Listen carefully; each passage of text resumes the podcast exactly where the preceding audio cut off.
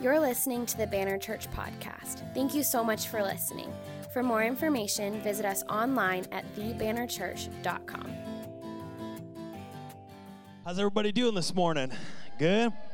Man, it's it's been a great week. Uh, man, I feel like I feel on fire this week. It's been a productive week. I deleted social media and I just got my screen time thing, and it's like your screen time is down six hours this week. And I was like, okay, good. So that's staying gone because you can get a lot done six hours a week. Some of you were like lightweight a week. Let's try a day, right? Uh, but I'm excited for what God has been doing. Uh, like Gianna mentioned, we it was so interesting. We were talking with uh, the school Tanalea, and they had mentioned.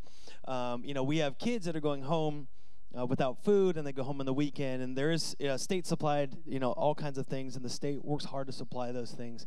Uh, but there was just a bigger need than was being supplied and so we're like yeah we'd love to help. And so initially it was like this little thing where like we can get a table of like food and then we and then like we kept meeting with them and they kept showing us the need and the need like grew and grew and grew. But what was so cool is the opportunity grew and grew and grew.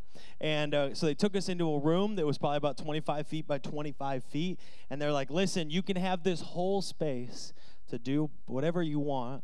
And we'll bring families in here. And you guys can come in here and be with families and encourage and love on them and support them. And so we're like, okay, let's do it. And so I have Delaney. Uh, is Delaney in here? Is she back in kids? Oh, right there. Hey, Delaney's been putting together all this info, and we'll share that with you guys in a couple weeks. But man, it's just amazing as a church, as we have chosen uh, to continually step out in generosity, uh, how God is just meeting with more and more incredible and powerful opportunity to the point where they were like, hey, in the summer, if you guys had something like this where you built it at your church as well, could we take these resources, food, clothing, and home goods, could we put them at the church and then send our families in the summer to your church to, to meet with you for that? And I was like, yes, we will find a way. like, we will make a way. We'll sell some speakers, whatever we need to do, right? Like, I don't care. Like, we're taking care of families. Um, but we won't. But I, I want to encourage you that we are working hard on putting that together because I want to, uh, I want everybody to know as you give generously to this church exactly what it's going to and how we're using it. We're really big fans of stewardship. Um, but if you want more questions, you can ask me. But we're at like preliminary stages here. But it is really cool what God is doing uh, and the opportunities that, that God is giving uh, right now. But I, am excited. We're in our series called Undefeated Love, and it, it's just it's been a great morning. I love that song, New Thing. I love like singing that song. I love uh, the reality of uh, when God gets a hold of our heart and our life, He does a new thing. Uh, our mission statement is back on the wall. If you're online, you probably can't see it, so let me just tell you. Says, "So that all people." can experience the freedom and the power of a new life in Jesus Christ. And that, that's really our heart. We started on Easter talking about the love of Jesus, that Jesus came to this earth to die for us, to take the weight of our sin and our shame upon himself. And then he rose again and invited us into a new life and freedom and hope. And so today we're going to continue our series talking about how that love of Jesus impacts all of our life and our relationships. And today we're going to talk about something special, and that is sex. Amen. Yeah, amen. Uh, I think it's important to talk about this. I think it's interesting that this is a conversation talking about sex happens literally everywhere but church. It's literally everywhere but church. So, if this is your first time at church, watching online church, or, or just being at this church, I want to tell you don't worry. Nobody else has heard a message about sex recently, maybe even for the past 20 years. So, you are amongst friends. I just leveled the uncomfortable playing field, right? We are all in this together. You're like, I feel new to church. Don't worry. No one else has heard this message either, which is part of the problem, right? Is that we have let the conversation on like the greatest thing that God has made, we have let it go out of the walls of the church into the hands of random people to decide what they want. And so what happens is our view on sex, our view on sexuality is broken, confusing, abusive, it is marketing, it is manipulative. And can I just tell you, like, God created sex. And God created sex to be great. And God created humans to have great sex. And we need to be okay having that conversation. Now, today, as we talk about this and we look at the song uh, of Solomon, I know for some of you, uh, you might you might come from. Uh, uh, past that might trigger some things during this sermon. And so I want you to hear from the platform that you have all freedom to just have a moment to yourself. I will not judge you if you close your eyes or focus your heart. I won't judge you if you, you know, go to the restroom, but really you're just you got to get your breath. But I really want to encourage you to allow God to stir upon your heart. See, what what's supposed to happen in a healthy conversation is we have a weight on our shoulders we carry. Some of us it's called uh, hurt, some of us it's called pain, some of us it's called confusion. And what happens is we think as our heart starts to get stirred, we think that weight's going to become heavier. But I believe the opposite's going to happen, and the opposite should happen. In fact, if you don't feel the opposite happening, then that's the enemy trying to lie to you. Because what's supposed to happen is as we talk about how God created us to be free, that weight should come off of our shoulders. We should feel freedom. We should feel conviction and stirring, and then that weight should come off of our shoulders. So uh, I just want to say uh, this is to be fun. it's gonna be it's gonna be good. We're gonna look at the Song of Solomon, and we're specifically gonna look in chapter four at the bridal suite moment of the Song of Solomon, and we're gonna look at sex and really sex in the covenant of marriage. And sex in the covenant of marriage, it can be a couple things. It can be the greatest blessing, or it can be the greatest source of tension. And I want us to be okay just kind of walking through that today. Uh, it takes some vulnerability being a pastor and standing up talking about sex in front of all of you guys. Uh, but I believe in what God has written, and I believe in the beauty of what God has created, and I believe that God has called us to have great sex. So the title of this sermon, if you're writing notes, is called Great Sex.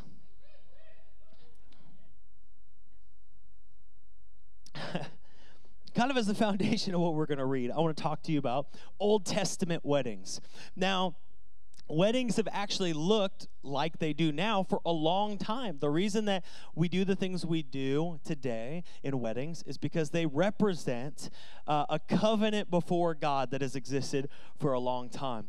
In fact, if you go back to uh, the Hebrew tradition, the the bride and groom would actually stand before a priest a lot like they do today. If you got married, it's very likely you stood before a priest and one of you was on one side and one of you was on the other side.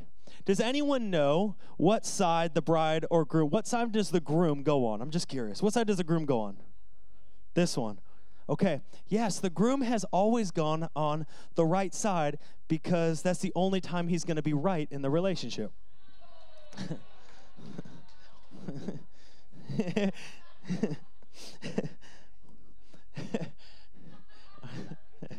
People are deeply offended.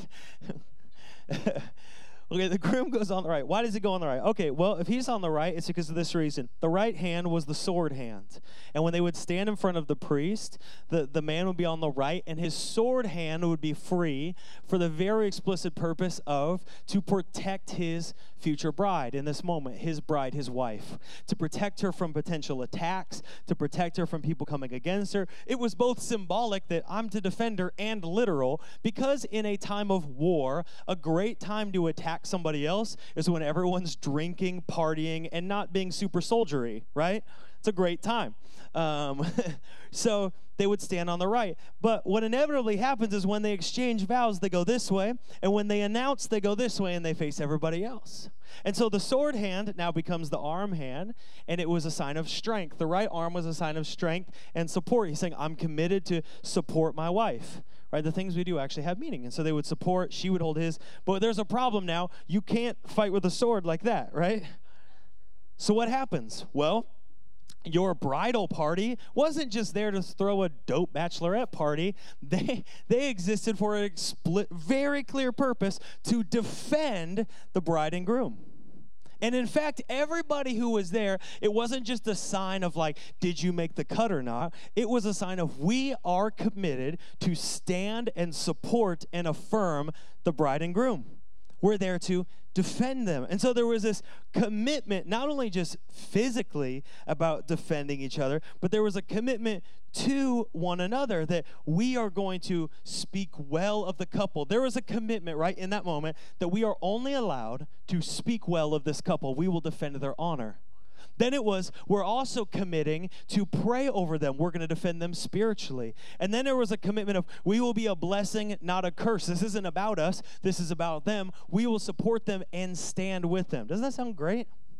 Turns out that's what we're doing.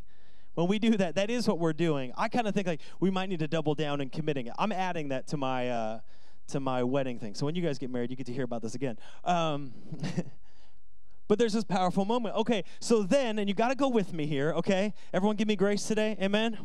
Okay, everyone give me grace today. Uh, then they would do this. They would go to the bridal suite. Everyone's still there. All the family are still there. They would go like right over here. For those online, 10 feet away to the bridal suite. And uh, they would have a special moment where they consummate the marriage. And what they would do is they would lay a towel down on the bed and the husband would enter the wife, and uh, there would be blood on the towel from that moment.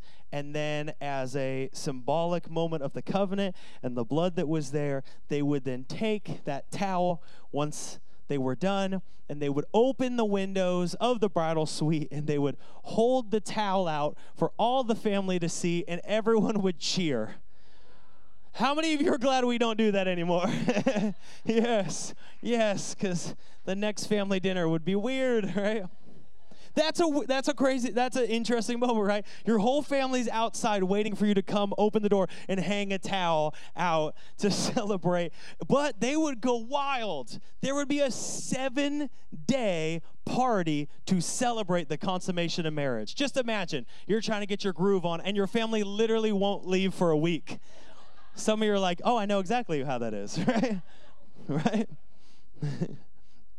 and they would celebrate, and it was a big deal.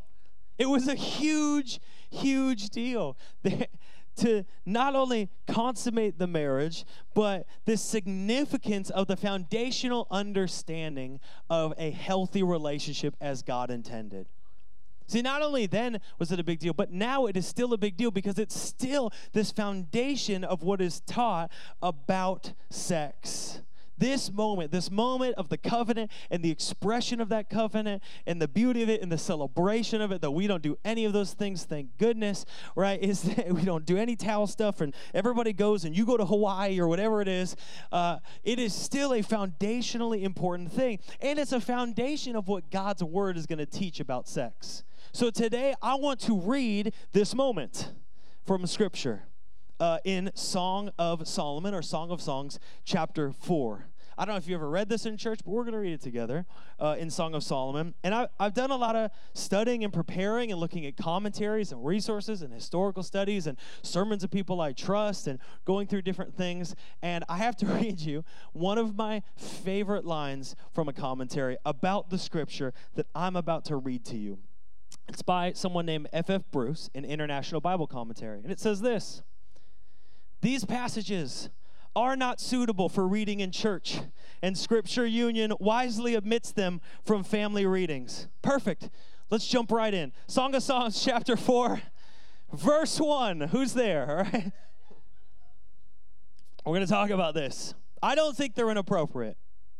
I think because we have distorted the view on sex, we have deemed them inappropriate because we've handed the, this beautiful, amazing thing over to the hands of people who don't understand how God has created it. And I, t- I want to take it back today. I want to own it as God intended. I want it to be beautiful. I want when you get married to have a powerful expression. I want your life to be rich and fulfilled. And so I'm willing to be a little uncomfortable for your fulfillment through biblical teaching. Amen. Okay, I'm going to give you some some principles here um, or taught to me. I'm going to teach them to you today that come from the scripture. A couple principles about great sex. Remember the title. Okay. Great sex starts before the bedroom. If you're writing notes, this might be the most uh, the men of this church have ever written notes, but we're going to write them today.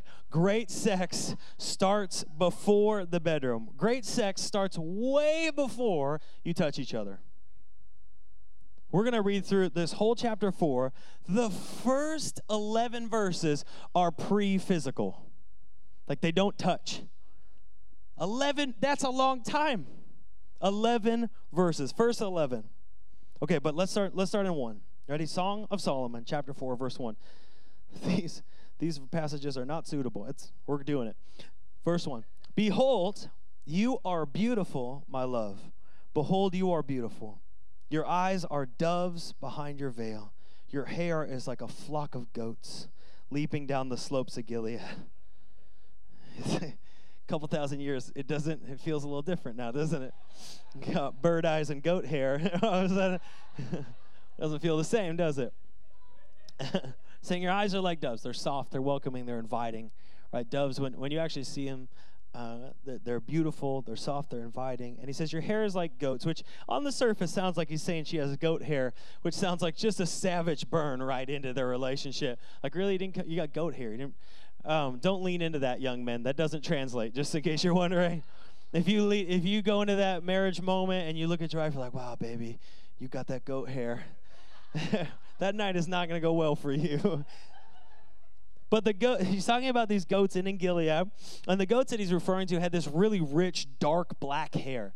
Uh, really, really dark black hair, and it was curly. And so he's talking about this dark black hair that's it's talking about leaping down the slopes of Gilead. So it's sloping over her body, and you can translate what the slopes are. But it's talking about the hair is falling over her body. Basically, saying in the, the Hebrew version right here is you have beautiful hair. It's dark, it's beautiful. What is he doing?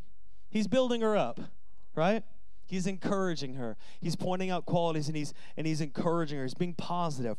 And then verse 2, this might be my favorite scripture I've read from platform for the past 3 years I've been a lead pastor right here.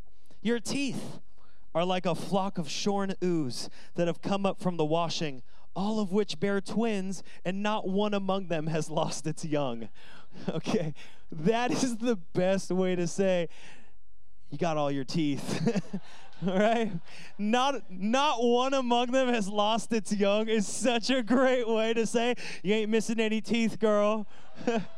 like one, two, there it is. It's still there. There's its young. Oh, and it's there's another one, and there's its young. Still got it. Which sounds like random. Like if you were in a relationship, like, wow, your teeth aren't missing any of their other teeth. like He'd be like, okay. But in the ancient Near East, the level of dentistry, that would have been an accomplishment. Remember, this woman is insecure about her physical appearance. He's picking things that are positive. You got a lot of white teeth in an age of not a lot of white teeth, right? Got dark hair, got light teeth. All of them are there, every single one. One there, one there. There's one back here. Oh my gosh, they're all on the front. All of them, they're all there. He's, he's building her up. I know it might not seem like it to us, but he is romancing her. He is encouraging her. Before long before 11 verses before he ever touches her, he is speaking life to her. Listen, men, we're smart to learn this. If you want to end your day well, start your day well. Start by encouraging, romancing. Think of it like a, an emotional love tank. If your partner's emotional love tank is full, then physical expression of love is a natural overflow, not a forced duty. Men, women, everybody, listen. When that emotional love tank is full, it's so much easier to give physical love. It is so much easier to be a natural overflowing expression than just some forced part, something you feel obligated to do. Those small things, they bring a big result. Let me give you a couple ways how we do that. One, start at the start. Make breakfast. She gets up early and you stay and you sleep in or she sleeps in, you get, get up at the same time. I would encourage you get up at the same time if you can. Go to bed at the same time. It's just a numbers game, guys. Right? Start at the start. Be encouraging. Wake the kids up. Pick up the socks on the floor. Connect in ways that she values.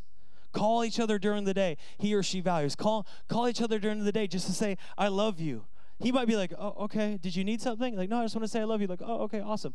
But trust me, it's feeling that emotional love tank even if they say nothing in response. It's feeling that emotional. Pick up milk, right? Like go to the store. It's like, you know what? We never have cereal. You're going to pick up cereal today. You're like, that sounds so lame. But it's encouraging. It's speaking, it's encouraging in your actions. It's just these small things that they value. How about this? Put down the phone. Some of you would have more business time if you had less screen time. You can ask some, your neighbor what business time is. Here's another one I think is helpful when it comes to starting before the bedroom is non-sexual touching. The hard part being physical beings is that sometimes we apply all uh, physical action with intent, right? Just hug them with no extra like, huh, Please come back to church.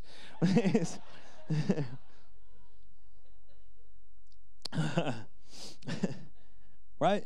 Just be caring physically with no like requirement. Oh, if he hugs me, he's looking for something, right?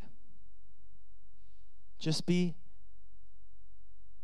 smart and start at the beginning of the day and be caring before before the bedroom. Everyone still with me? Okay, let's look at verse 3. Your lips are like a scarlet thread, and your mouth is lovely. Your cheeks are like ha- halves of pomegranate behind your veil. Saying your lips are red, your cheeks are flushed. Listen, the compliments are working. She's into it, guys. She's into it. Her cheeks are flushed. She's like, okay, yeah, he's making me feel good. I'm about this. Verse 4 Your neck is like the Tower of David built in rows of stone. On it hang a thousand shields, all of them shields of warriors. What is he not saying? Girl, you got a long neck. You got that Toys R Us mascot neck, right? Some of you are too old. That's a giraffe. And some of you are like, Toys R, what? There's stores that sell things now? Yes, there was at a time. And it had a mascot, it was a giraffe. Anyways, doesn't matter. Uh, he's not saying you have a long neck. He's saying you are prominent. The Tower of David was a statue of prominence, shields hanging. You were adorned. What is he saying? As he's complimenting her, she's standing up straight. She's feeling herself. She's about it. Because when your husband is like, "Dad, girl," like you feel good. You feel confident, right? You've been in sweatpants for all of COVID, but for some reason he's like, "Wow, your hair is like goats." You're like, "Yeah, it is," and you're about it all of a sudden, like you're walking around just just confident, you're feeling it, right? It's, I can rock these sweatpants, right? There's a confidence in this space where he's building her up.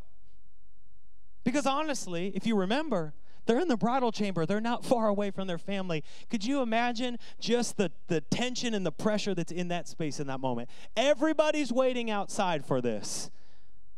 That's a lot of pressure.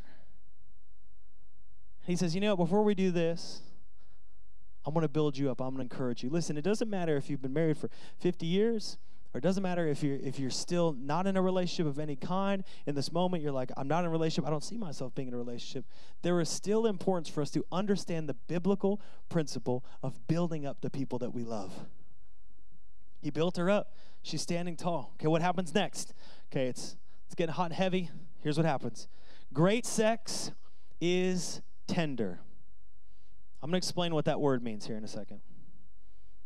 Song of Solomon, ver- chapter 4, verse 5 says this Your two breasts are like two fawns, twins of a gazelle that graze among the lilies. Okay, I love that I'm explaining this to you. Um, most of this you will understand because you understand how numbers work and biology works. So I don't need to go there. But let's talk about fawns for a second. They're soft, uh, they're gentle, but the tenderness here is important because I don't know if you guys have ever hunted or I don't know seen a deer. Uh, but if you have a baby deer and it's sitting in a field and you want to be near that baby deer, what do you not do? You don't jump out and go, "Hey, baby deer!" Right? there's a, there's an intensity and an excitement that needs to be paid attention to. There's a tenderness, right? If, if you want to be close to a soft baby deer, you cannot just be like, ah! All joking aside, listen, we need to recover the art of tenderness in our marriage. I feel like as a man, I can speak to men, and I'm going to speak a lot to men. I'll speak to both, but I'm going to speak a lot to men in this series because I feel like we take up the mantle of leadership in our family. Someone's like, You're speaking to men a lot. I'm like, Good, it's time. Like, we need to recover the art of tenderness in our marriage. What do I mean? I mean tender hearted. I'm not saying everything soft, so uh, like some calm jazz in the background. That's not what I'm saying. I'm saying tender hearted. Tender hearted, meaning this. Let, let, me, let me put it this way. What happens when one partner wants to creatively express their love in a way that another partner is not comfortable? Meaning one spouse has this kind of broader uh, spectrum of parameters that they think is acceptable than the other spouse. You guys understand what I'm saying, right? What happens? Well, very, very clearly, great sex is tender, meaning always respect your spouse.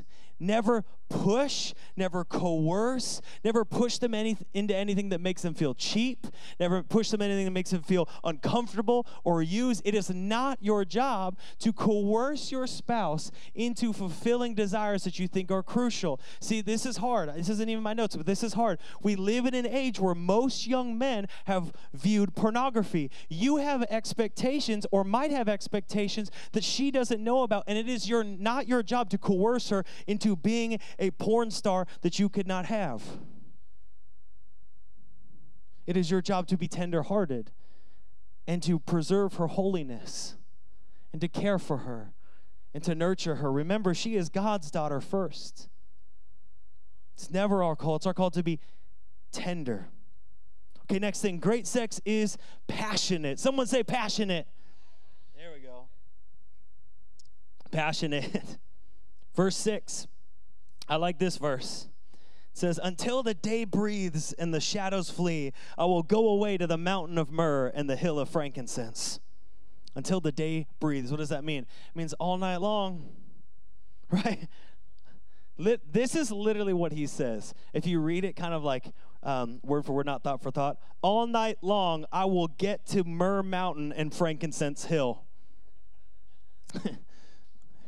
You can decipher that on your own, but that's a passionate verse. That is a passionate verse. If you remember where they would put myrrh, right? So you can kind of guess where those places are. He says, All night long, I'm getting myself to Myrrh Mountain. it's passionate. You know, it's interesting. So much of ancient literature at the time, uh, sex. Now there was a lot of passion and love, but sex was this thing that was very often focused strictly for procreation. And yet, when we look at Scripture, when we look at the Bible, we see this very powerful expression of holy, passionate sex between husband and wife. Those things go together. I don't know if you know this. Holiness, passionate, sex, those things can exist together. I think it's interesting, you know, when when you're newlyweds, newlyweds, they're just like so full of passion, right? They're so fired up, so fired up for each other. Someone gets married, it's like you can just take them off the schedule for the next three months. We're never going to see them, right? Like they're, they're about each other. We're going to Hawaii. We're just we're just going to be about each other. We're so excited. We're so passionate. We don't have to like drive home after we hang out anymore. Like we're just together. We do everything together. And you started that, and it's passionate, exciting. And then we kind of live in this world, if we're being honest, where as time goes, many people, of course not you or someone you know, but many people struggle to keep the passion going the farther life goes along. The longer the marriage goes, there is very often, not always, very often, a fading of passion. Like when it should be growing, right? It should be growing. Like you're getting better at this, right? It should be growing. It's fading. That that spark's going. Why is that? Well, it's because life happens, right? You know what I'm talking about? Like before, like when you get married, right? Get married, like you guys are getting married in the summer.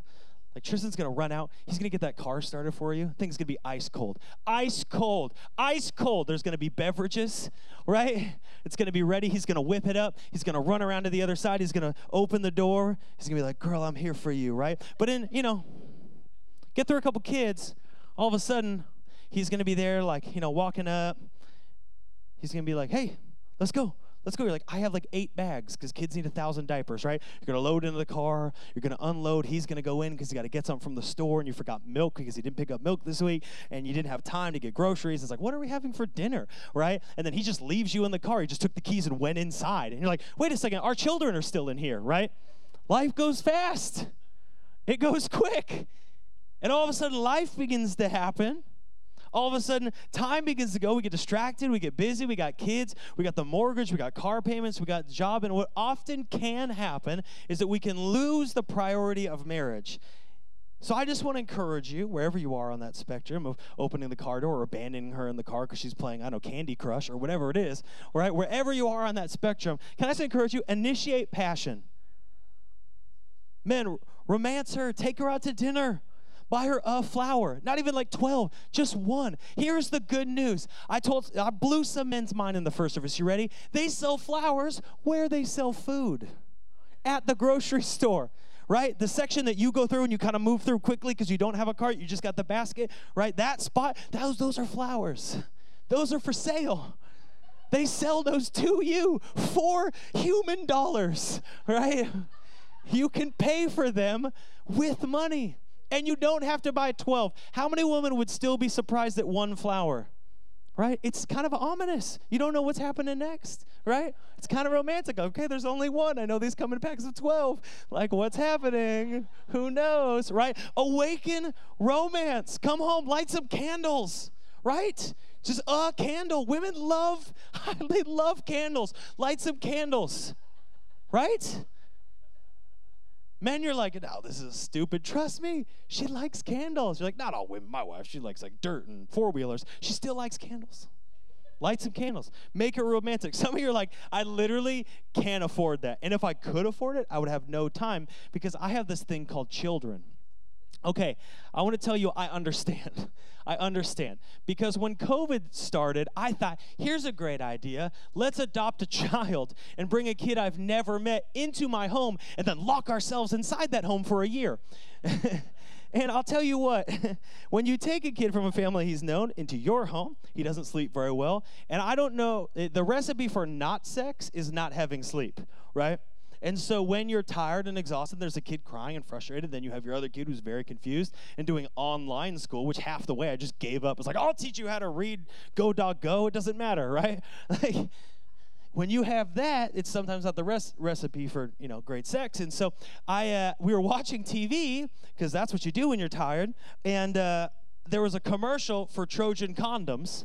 And the commercial had these young, spry, good looking people, how dare they, right? In their apartment, this nice studio in, I don't know, LA. And they were hanging out doing TikTok videos, uh, which I only assume, I don't, I don't have TikTok, but I'm gonna assume they were TikToks because there was dancing.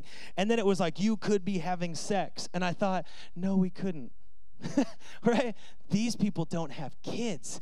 That's why they're having kids, right? Everybody who had kids during COVID, that was the best birth control you've ever had. You're like, not another one of these little monsters, because the next COVID 25 or whatever comes rolling through here. I don't want to be stuck in the house with four of these things, right? It was the.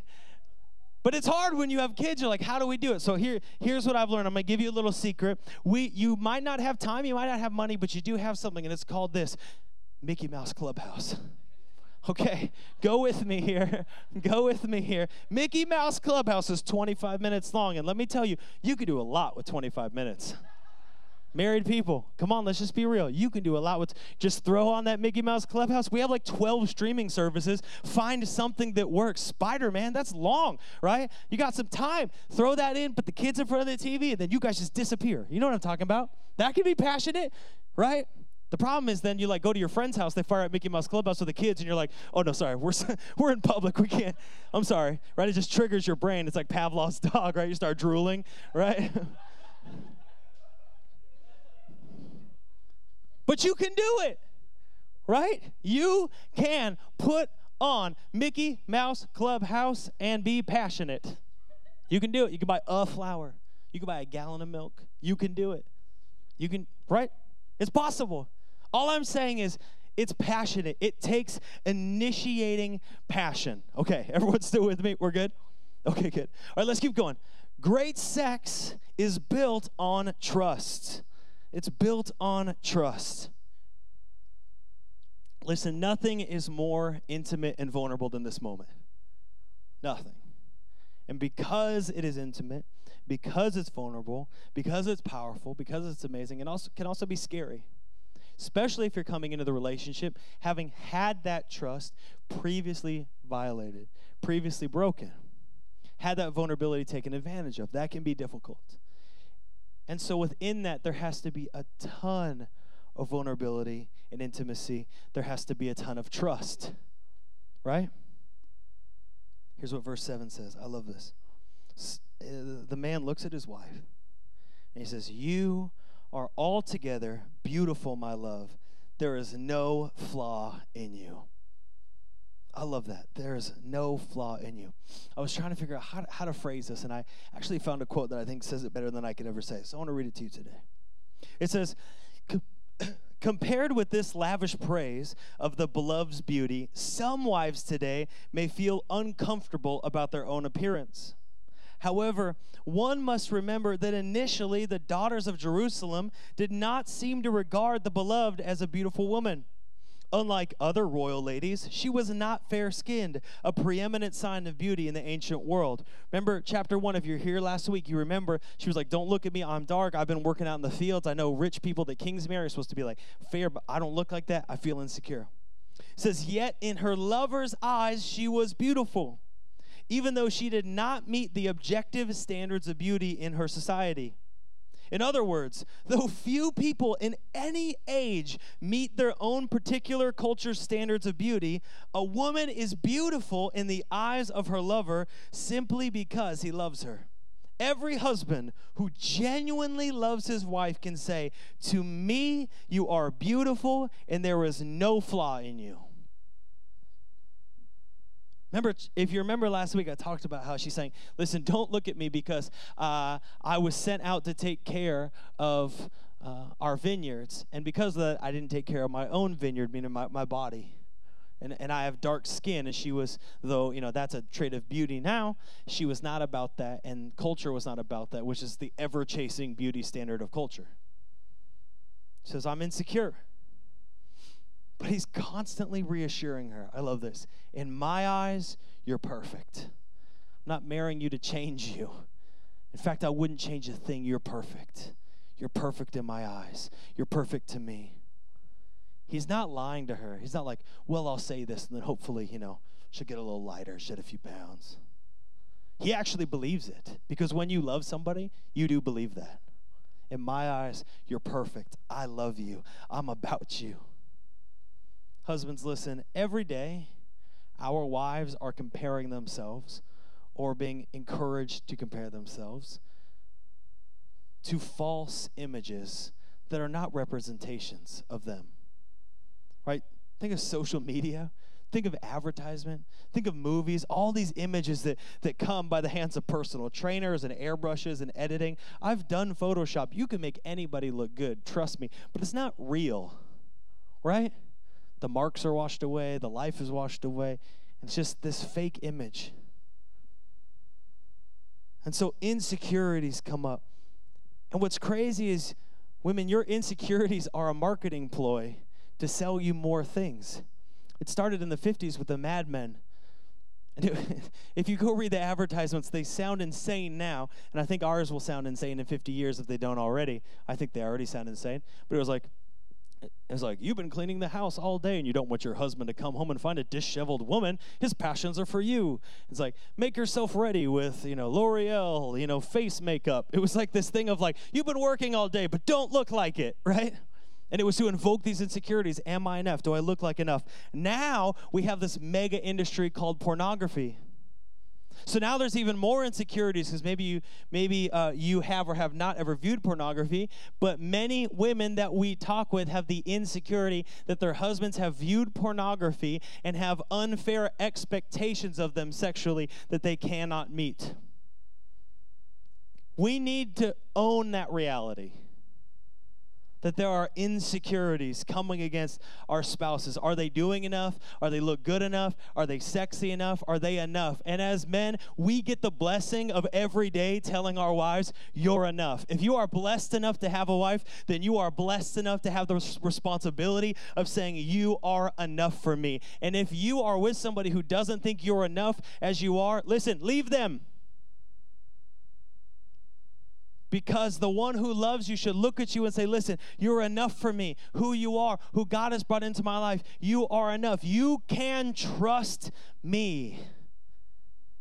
You can trust me. My wife, in my opinion, my wife, uh, and I know it, husbands, you think your wife, and this is good. This is good. Uh, I think my wife is the most beautiful woman on earth. I've thought that since the day that we met when I was 17 years old, and I still think that being 34 years old. We've reached half of my life where now I have spent more time in love with my wife than I have not in love with my wife and knowing her, right? The moment I met her, I loved her. I thought she was the most beautiful woman. My wife has gone through a lot of life in 17 years. She's become a woman and an adult, right? We were 17, she's had kids and live life. And there's so much of life that puts upon my wife, and I see it, and it like makes me angry. Husbands, you know what I'm talking about. Like puts on that you're not enough, right? It's like when we had we went to have kids, it was like it was like all the mom messaging boards. You're not enough. You don't do enough. And it's like if you're not having a Pinterest board while you're pregnant, then you're a loser. And I was like, what? What is Pinterest? Right? Seven years ago. Uh, But it's all of this pressure. And it was like my blessing in life to be like, listen, to me, you're perfect. Isn't that amazing? Men of God, listen, whether you have somebody yet or not, it is a blessing to remind your wife, you can trust me to steward your heart, to say that you are perfect in my eyes. Okay, women, let, let's talk to you today. No matter you're a guy, you got a studly guy. Like he's like he's a good looking dude. He's like, oh, I mean, we got some good looking single guys in this church, single women. If you want, you know, talk to me. I, I can help you pick one, um, depending depending on if they serve or not. You know, um, I'll let you know. Um, like, oh no, he doesn't serve. He's not a good choice. Um, but you got like a studly guy, you know, he's like strong. He can like lift a couch and throw it through a window. Basically, you're dating Superman. Um, he's strong, he's good looking. Uh, you're like, oh my gosh, like you, you see him, you're like, oh man, he's so handsome. He's so strong and just, he's awesome. You know what? Even he's going to have some insecurities. Even he is going to have some insecurities, and some of those insecurities may or may not surround sex and things in the bedroom. Studly guy, awesome dude, man of God, leads the way in every possible way. He may have insecurities in the bedroom. Like, really? I thought that's all men think about.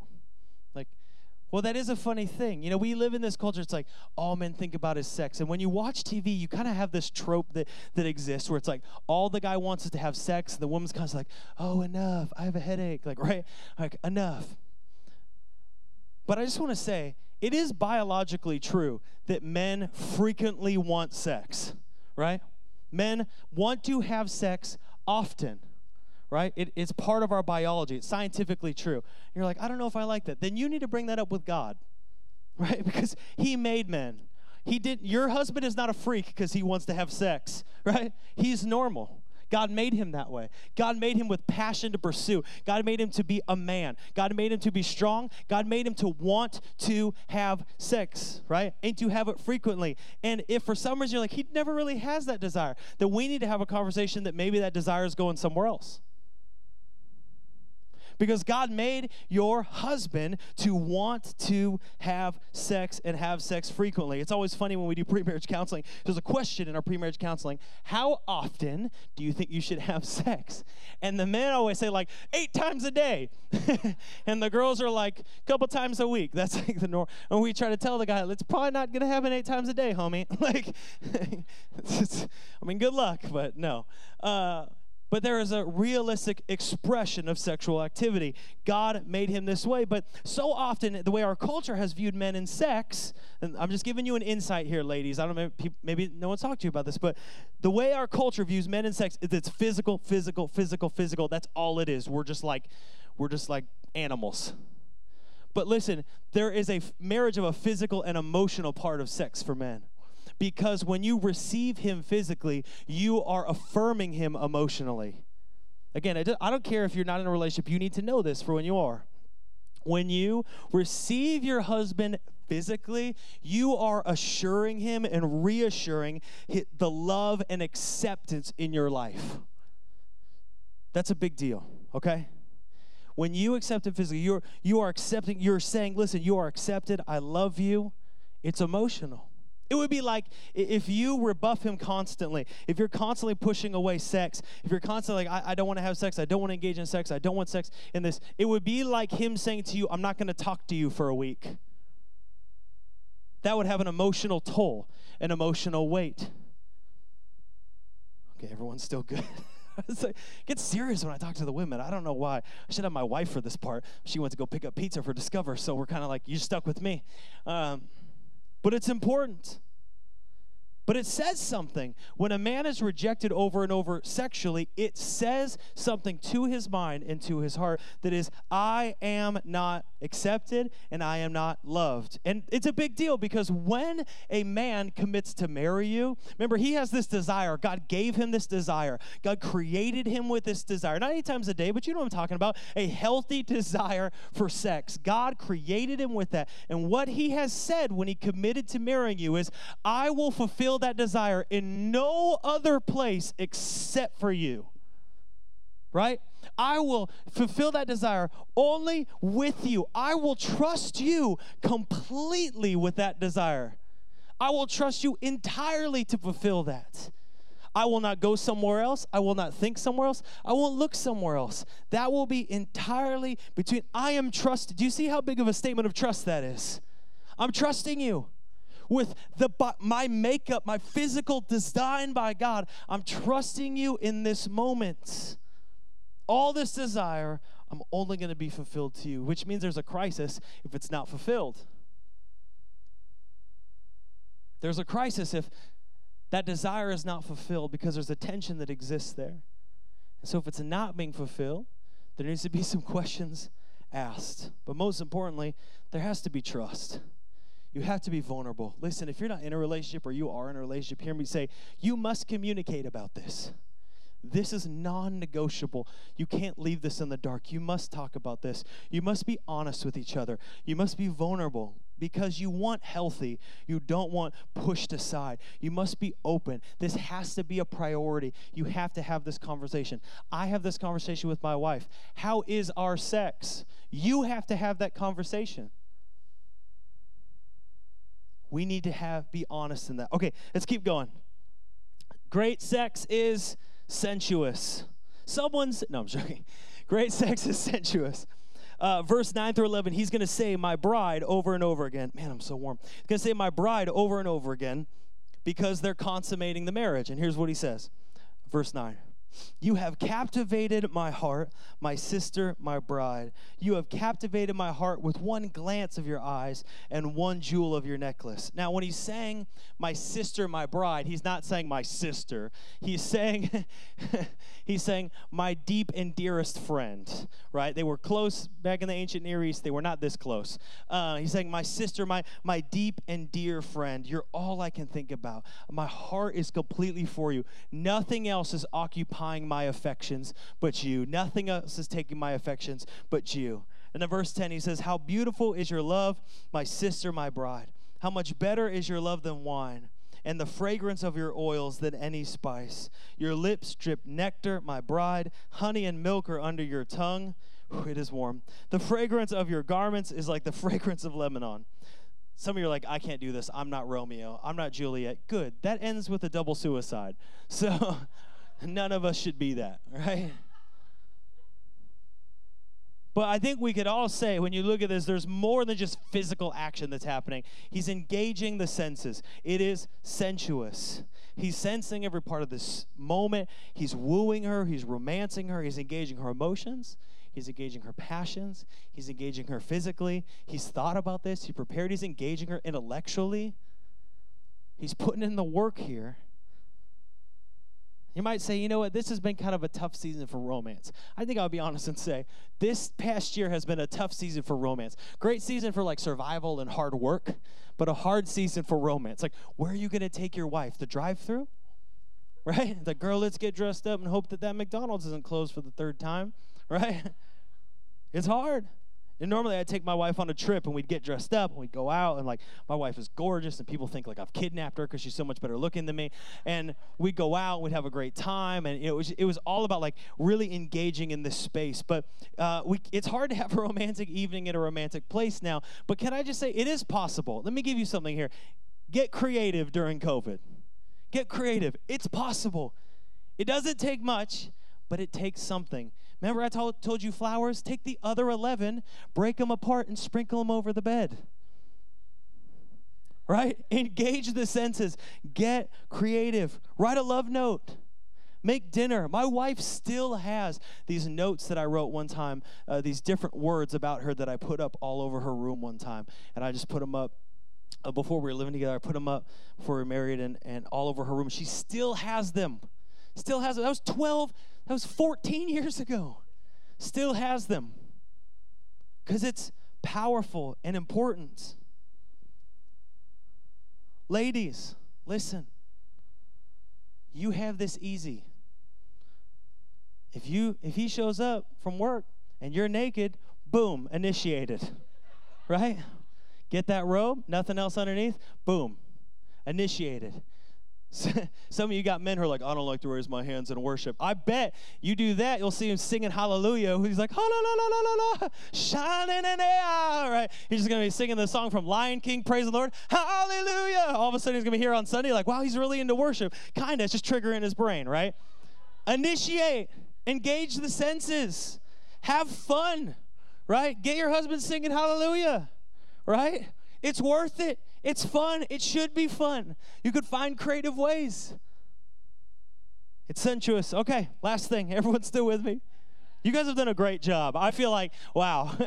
Uh, thank you, first time people here, for not walking out. I know your friend is mortified that they didn't know it was happening this Sunday when we spoke. But can I just encourage you? Uh, this is a morning to release burdens on your shoulder and release weight on your back. So God has you to encourage you today not to attack you, but to strengthen you. So, my final one today, as the band comes up, is great sex is holy. Holy. It's one word that we don't often think is ascribed to sex, holiness. Great sex is holy. Look at verse 12. A garden locked is my sister, my bride. A spring locked, a fountain sealed. He's describing right here that she is a virgin. She's taken that time. They've been in passionate pursuit, but they've waited for the right time. I love uh, chapter two. Now, we had to skip chapter two because there's only so many weeks to go through this book. But in chapter 2, verse 7, says, I adjure you, O daughters of Jerusalem, by the gazelles or does of the field, that you do not stir up or awaken love until it pleases some of your scriptures might say, if you ever go back and look it up, say, do not awaken love until it's time. And that's what they've done. They've not awakened love until it's time. That's some of the best advice that you can get right there. Don't start the fire until it's time to burn. But now it's time. And so, verse 13, he says, Your shoots are an orchard of pomegranates with all the choicest fruits, henna and nard. It's calling your love an orchard. Some of yours might say uh, a, a vineyard. And there's this really strong image. Remember, she talked about the vineyard of her body. But there's another moment in chapter two as well as they were dating and courting. She says something to him that I think is so powerful. Before she says, Don't awaken the love, she says something. She says, Catch the foxes for us. The little foxes that spoil the vineyards, for our vineyards are in blossom when something is going to come to fruit, it starts first with blossoms and flowers. And she had the wisdom. Man, this is why you you get with a woman of God, right? She had the wisdom to look at their relationship, to look at herself, to look at their love and go, you know what? These blossoms are starting to form. And she looks at her man and she says, You need to be strong enough to protect this vineyard I need to be able to count on you to keep the sexual temptation out of our relationship. What a powerful moment. I need to trust you. She says, Listen, what we have is beautiful, and I'm ready for the wedding. When we let that fire burn, and trust me, boy, you're going to love it. But right now, I need to trust you that you're going to keep the foxes out of the vineyard. And so, in this moment, they're married and they're in the bridal chamber, what that's happening is holy, pure, and blessed by God. Listen, if God blesses you with a spouse, you get to choose your honeymoon. You got two choices. One, you can choose the honeymoon that is this is passionate, holy, and pure because you honored your spouse with sexual purity before your marriage. So you have this holy, beautiful moment where you consummate your marriage and have great sex you come together both physically and spiritually as one flesh in a powerful moment, or you can do what most people do, which is you can live together, you can go through the motions, you can play house, You can walk through this and, and in some ways steal from yourself this beautiful moment. Steal from your own future this powerful and precious space. And I say that, and, and, as soon as I say that, I know some of you, you might be upset. You might be feeling guilty. Some of you are like, well, I'm way past that point. But listen, you can make a commitment. You can make a commitment. If you're in a relationship right now and you're not married, and you've been living in that space of not committed to purity, listen, you can make that commitment to purity. Here's what's amazing is uh, I talked at the beginning about how Christ makes us new. Listen, when Christ makes you new, he makes all of you new all of you. It's not like he makes you new, he saves your soul, but your sexual purity, he's like, oh no, I'm gonna leave that on the side and then bring it over and guilt you with. All of you is new through Christ. Some of you, you need to, in your heart and in your mind, make a commitment to purity, and you became a born again believer. You need to become like a born again virgin you need to commit to purity. Say, listen, if He made me new, He made me all the way new. I am committed to being made new. And I have my past and my hurt and my pain. And listen, I'm, I'm not forgetting that that's there, but I'm making a commitment. Jesus, make me new. Because then, when you're committed, and yeah, it's difficult, but it's good when you go into that moment and you commit before God. You know, that's why we do the marriage ceremony, is so you commit before God and making a vow before the Lord. And then you go in and you go into that moment with your spouse and you unwrap the present that God has given each of you and you seal the covenant. And then guess what? You can seal it again later. And guess what? All week you could seal the covenant. But there's a powerful and special moment, a holy and special moment where you could go in and say, Listen, God has made me new, and I've committed, and we have committed. And some of you just have that conversation with your significant other or with yourself or with an accountability person. Listen, I need God to make me new in this moment. I have not given him this part of my shame, and I need that I need that burden off my shoulders. I need to be made new. Because look, th- this man has loved this woman the right way, and she has loved him the right way. Look at the result. Verse 16. This is probably the verse FF Bruce was talking about. This is a powerful verse, so it's beautiful and passionate. It says, Awake, O north wind, and come, O south wind, blow upon my garden, let its spices flow. Let my beloved come to his garden and eat its choicest fruits. I feel like I don't even need to decipher that at this point. You know what that means, you know what's happening. And it's amazing, and it's beautiful, and it's holy, and it's pure, and it's good, and it's great. See, what can often happen though is we talk about this and the great sex that God designed us to have is that, oh man, something begins to happen. We were praying for you. I don't know if you knew this in pre service prayer because my biggest fear is as I'm speaking about the freedom that comes through Christ, that the enemy is going to try to come and put a weight on your shoulders. He's going to try to come in and attack your heart. But really, Jesus wants to come in and he wants to free you and release you. And he wants to say to you if anyone is in Christ, the old has gone and the new has come. You're like, I don't know if I deserve that. I'm messed up. I'm in bad shape. We're in bad shape in our relationship. Listen, he's come to give you that gift of new life. Maybe you're feeling guilty today as we talk about sex. We're talking about these things as much as I've tried to keep it light. Maybe you're, you're feeling guilty, you're confused. Maybe you're angry. Some of you might even be angry at me. Some of you might be thinking, this is really idealistic, but it's not really possible. Maybe some of you today, you're thinking of your spouse and you're thinking, man, with everything going on, I'm just like, don't touch me. I don't like hearing about this. I don't want to know about this. Maybe some of you are in this place and you're single and you just lost hope of ever really having a godly relationship. Just the thought of it, it's almost like terrifying. It's almost hopeless. You've lost hope of a godly relationship. Maybe some of you, you're locked in sexual sin today. Like you're hearing this, you're hearing about holiness, but you're so locked in pornography or masturbation or homosexual actions that you're just like, I, I don't even know where to go. I feel trapped. Maybe hurt, maybe bitter, maybe afraid, maybe dirty, maybe vulnerable. And you're so used to feeling attacked that this thought of freedom, it, it's almost like, how? How is that possible? I want you to hear me say, listen. No sin is too great for Jesus Christ. No addiction. There is no addiction here in this place that Christ cannot free. You know why we started with the resurrection is because I needed you to know that the love of Jesus has conquered everything. Everything. He has overcome death. He can overcome your addiction. Some of you are like, man, I got some hurt. I have some deep, deep, deep pain in my life. And right now, the enemy is whispering to you. He's speaking to you. He's like, you're never going to get over this. Don't let that guy convince you. That guy doesn't know what you've gone through. Listen, if what you've gone through cannot overcome death, it can't overcome God, which means there is nothing in your life that God cannot heal.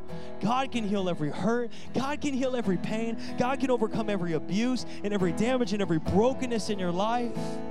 Listen, my past is dirty too, but Christ renewed my mind, my mind and my heart and my spirit by His power, by His authority. And I'm born again into Him, and I was renewed into Him. And listen, you are too. You are too. Not one of us is outside of the scope of this love. He loves you so much. And today, uh, here's what I want to say I don't want you to leave with this weight. I don't get up here and talk about sex in front of the church because it's super fun. I get up here because I want you to be free. I don't list off this list of things because it makes my job being easier, right? It'd be easier to avoid this. But listen, I don't want you to go out with the weight. I don't want to go want you to go out with the burden. I want you to be free through Jesus Christ today. But that happens when you lift off the weight and lay it at the feet of Jesus say, "Whoo, this is messy. This is broken. This is crazy. I don't even it's so dirty. I don't even want to bring it by his feet. Um, but what I'm going to do is I'm going to lift it off. I'm going to put it at the feet of Jesus and I'm going to receive his love and acceptance and freedom. That's how it happens today. I'm going to invite you, would you stand with me today?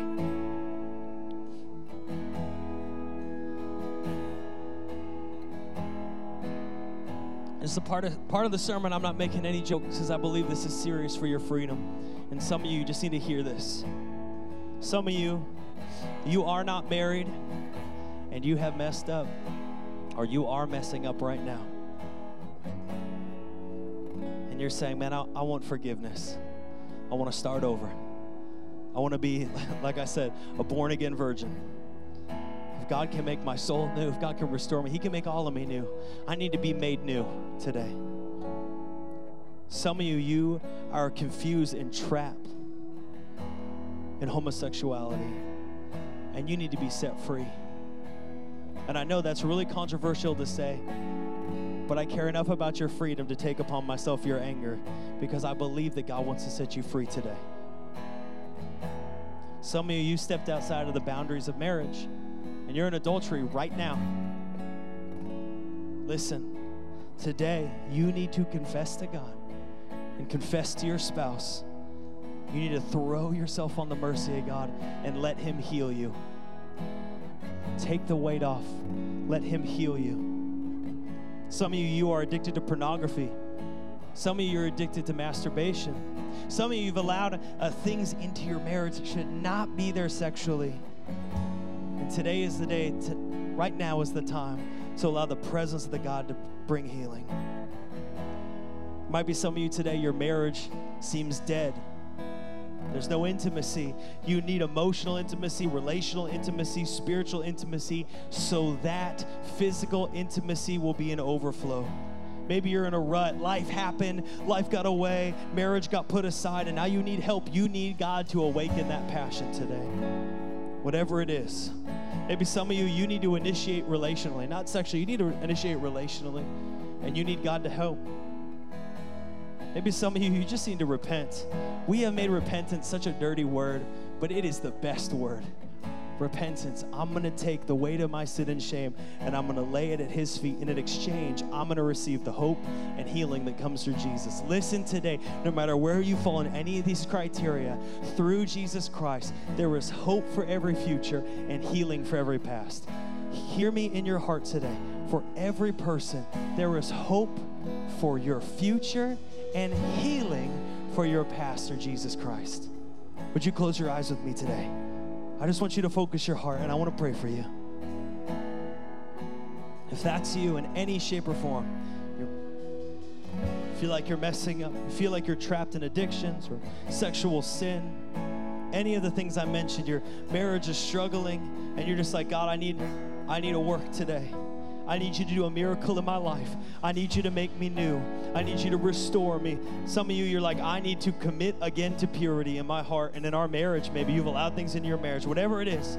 You're saying today, God, I need your help. I ask for forgiveness. If that's you, I'm going to ask you to be so bold, every eye closed, every head bowed, just to lift your hands with me today.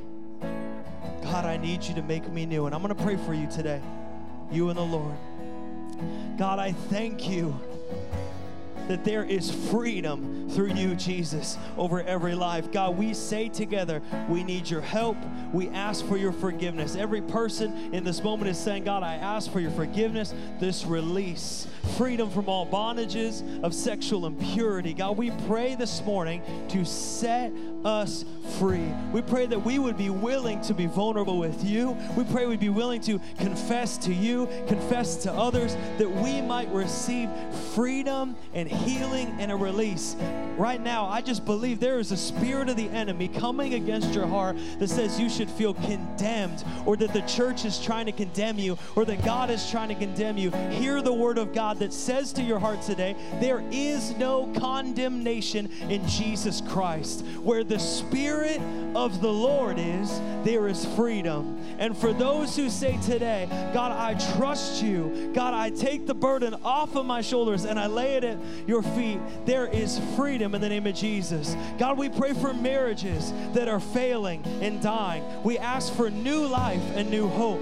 God, we pray to rebuild trust. God, we ask to impart forgiveness that we can learn to forgive. God, we pray, break our hearts that we would trust you. And in trusting you, that some of us for the first time will begin to trust others. God, where there is impurity, cleanse us. Where there is guilt, God, heal us. Where there's brokenness, make us new. We pray over every life that there would be hope for the future and healing for the past. We call on the name of Jesus and say, We don't want anything but you. We pray, be made new in your life today, right now, in this room, right now in this room.